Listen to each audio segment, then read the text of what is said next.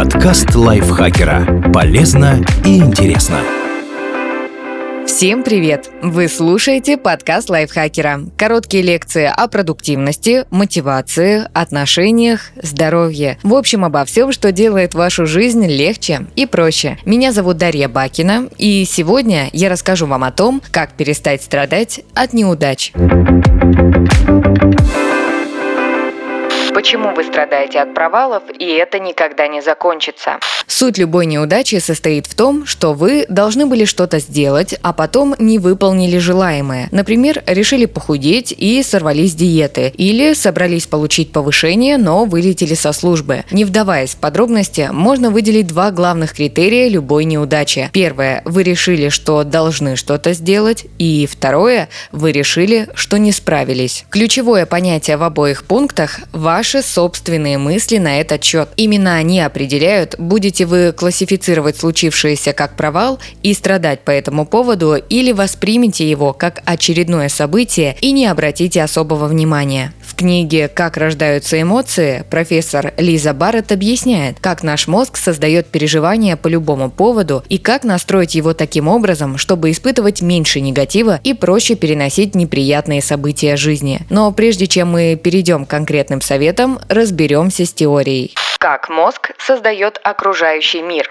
Мозг, запертый внутри черепной коробки, изучает мир через органы чувств, но внешней информации слишком много, и постоянно анализировать ее он не в состоянии. Чтобы работать быстрее и тратить меньше энергии, с самых первых дней жизни человека его мозг учится создавать прогнозы или предсказания, образы того, что должно происходить. В результате ему не приходится анализировать все подряд. Достаточно создать симуляцию, а потом проверить ее. Если все сходится, шаблон закрепляется и используется в дальнейшем для таких же ситуаций. Например, в отделе фруктов всегда лежат яблоки. Бросив взгляд на лоток с круглыми красными предметами, вы уверены, что это именно фрукты, а не клоунские носы. Если там когда-нибудь окажутся они, вы даже не заметите, пока не начнете набирать их в пакет. Видимый мир на самом деле является симуляцией мозга, которая опирается на его же предсказания, а затем подвергается проверке. Точно такие же симуляции – чувства других людей, события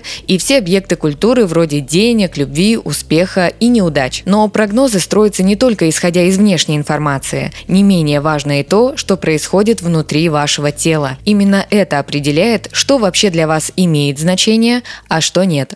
Как мозг выбирает, на что обращать внимание.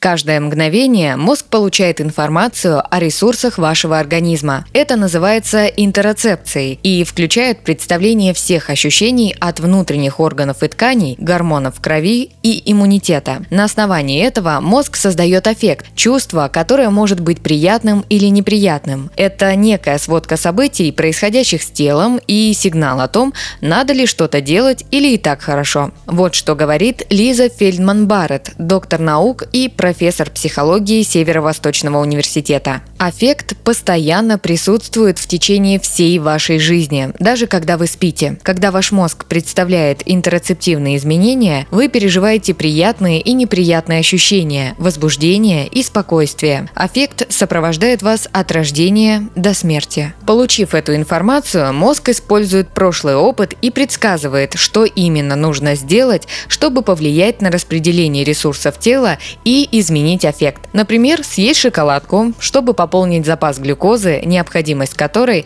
возросла от появления сердитого начальника или другого стресса. Эти объекты и события – ваша аффективная ниша. В нее входят все понятия, которые имеют отношение к бюджету вашего тела или могут каким-то образом повлиять на него. Именно такие события вызывают у вас эмоциональный отклик и заставляют радоваться или страдать. Остальное значение не имеет и в расчет не берется. Интересно, что люди не всегда могут определить причину своего аффекта и начинают воспринимать его как информацию о мире, а не о своем восприятии. Такое поведение называют аффективным реализмом, и оно заставляет судей принимать больше обвинительных приговоров до обеда и оправдательных после, а HR нанимать на работу тех, кто пришел на собеседование в солнечный день. Лиза Фельдман Барретт утверждает, что в моменты аффективного реализма мы воспринимаем аффект как свойство предмета или события во внешнем мире, а не как наш собственный опыт. Например, когда вы сильно хотите есть, даже хороший друг может раздражать. В такой момент вы действительно будете считать, что он невыносим, вместо того, чтобы понять, что невыносимо ваше чувство голода, а друг такой же, как и всегда. Посередине вашей аффективной ниши всегда находится собственное «я», и, как и остальные вещи, создаваемые мозгом, это не более чем понятие. Как мозг создает образ вашего «я». Ваше понятие о себе – продукт взаимодействия опыта, интероцепции и окружающего мира. Тот самый вы, который стесняется говорить на публике, любит кофе, ненавидит джаз и страдает от неуверенности в себе, не какая-то реально существующая штука, а очередная симуляция мозга. Доктор наук и профессор психологии Северо-Восточного университета Лиза Фельдман Барретт говорит, что вымысел о собственном «я» состоит в том, что у вас есть какая-то постоянная сущность, которая делает вас тем, кто вы есть. Это не так. Барретт предполагает, что ваше «я» конструируется заново в каждый момент прогнозирующими внутренними системами, по мере того, как они категоризируют непрерывный поток ощущений от вашего тела и мира. Просто вспомните, каким классным классным вы себя чувствуете, когда получаете общественное одобрение и наслаждаетесь приятными событиями жизни. И каким жалким неудачником можете казаться себе, когда испытываете сильный физический дискомфорт, например, похмелье, или страдаете от очередного провала. При этом вы не меняетесь, отличаются только ваши представления. Как избавиться от страданий по поводу провала? Вычеркните события из аффективной ниши. В большинстве случаев, при которых вы расстраиваетесь, тело на самом деле не находится в опасности, а гипотетический вред угрожает только социальной реальности вашего «я». Чтобы перестать переживать, достаточно вспомнить, что причины для расстройств – деньги, зарплата, карьера, отношения, да и вы сами – это просто концепции. По словам Лизы Барретт, когда вы категоризируете что-нибудь как «это не про меня», оно выходит из вашей аффективной эффективной ниши и оказывает меньше влияния на распределение телесных ресурсов. Если концепция перестает влиять на распределение ресурсов вашего тела, она не имеет значения. Как только вы это поймете, негативные эмоции испарятся. Попробуйте прямо сейчас. Возьмите какую-нибудь недавнюю неудачу и подумайте, действительно ли она повлияла на распределение ресурсов и поставила под угрозу ваше тело. Скорее всего, это не так, и вы переживали по поводу очередной иллюзии. Потренировавшись таким образом, вы сможете вычеркнуть из списка негативных очень много событий. Тренируйте положительные предсказания. Поскольку предсказания вашего мозга напрямую зависят от опыта, чем больше положительных моментов там окажется, тем более позитивным будет ваш взгляд на мир. Конечно, в число положительного входят победы и хорошие отношения других людей, но ключевое здесь – ваше мнение об этом. Все эти внешние события лишь подкрепляют понятие вашего собственного «я». Они помогают чувствовать себя хорошим. В то же время эти мысли не более реальны, чем ваш ваше собственное «я», а потому вы в любой момент и независимо от внешних событий можете изменить их, и это не будет ложью. Когда вы получаете премию и думаете про себя «вот я молодец», это понятие не более реальное, чем те же самые мысли в любой другой момент времени. Например, когда вы просто сидите за компьютером или получаете выговор от начальства. Все это просто симуляции вашего мозга, а значит вы можете в любой момент быть хорошим или ничтожеством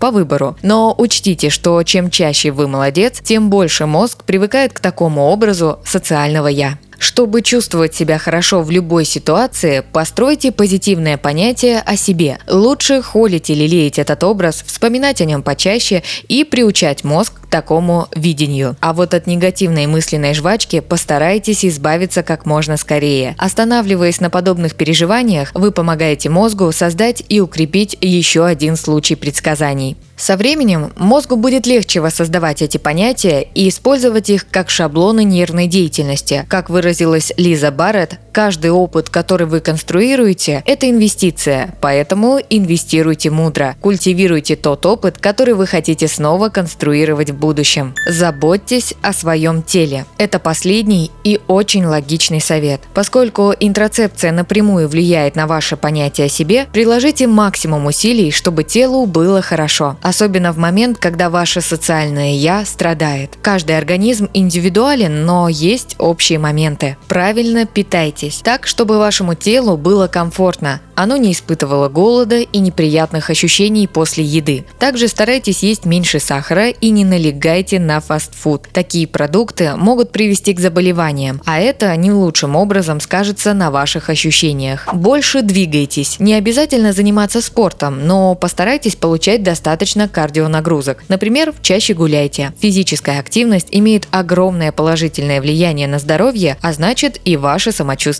Высыпайтесь. Сон очень важен для здоровья мозга и всего организма в целом. Не пренебрегайте им. Расслабляйтесь. Ходите на массаж, медитируйте, делайте дыхательные упражнения, бегайте, занимайтесь йогой. Попробуйте разные способы избавиться от напряжения и выберите свой. Даже если вы не сможете избежать аффективного реализма, а вы не сможете, по крайней мере, полностью, мир в целом станет куда более дружелюбным и приятным местом.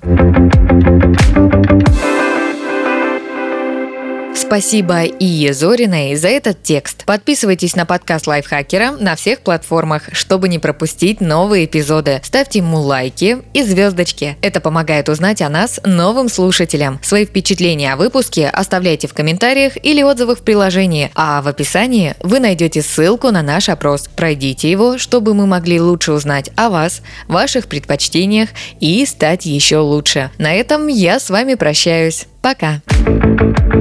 Подкаст лайфхакера. Полезно и интересно.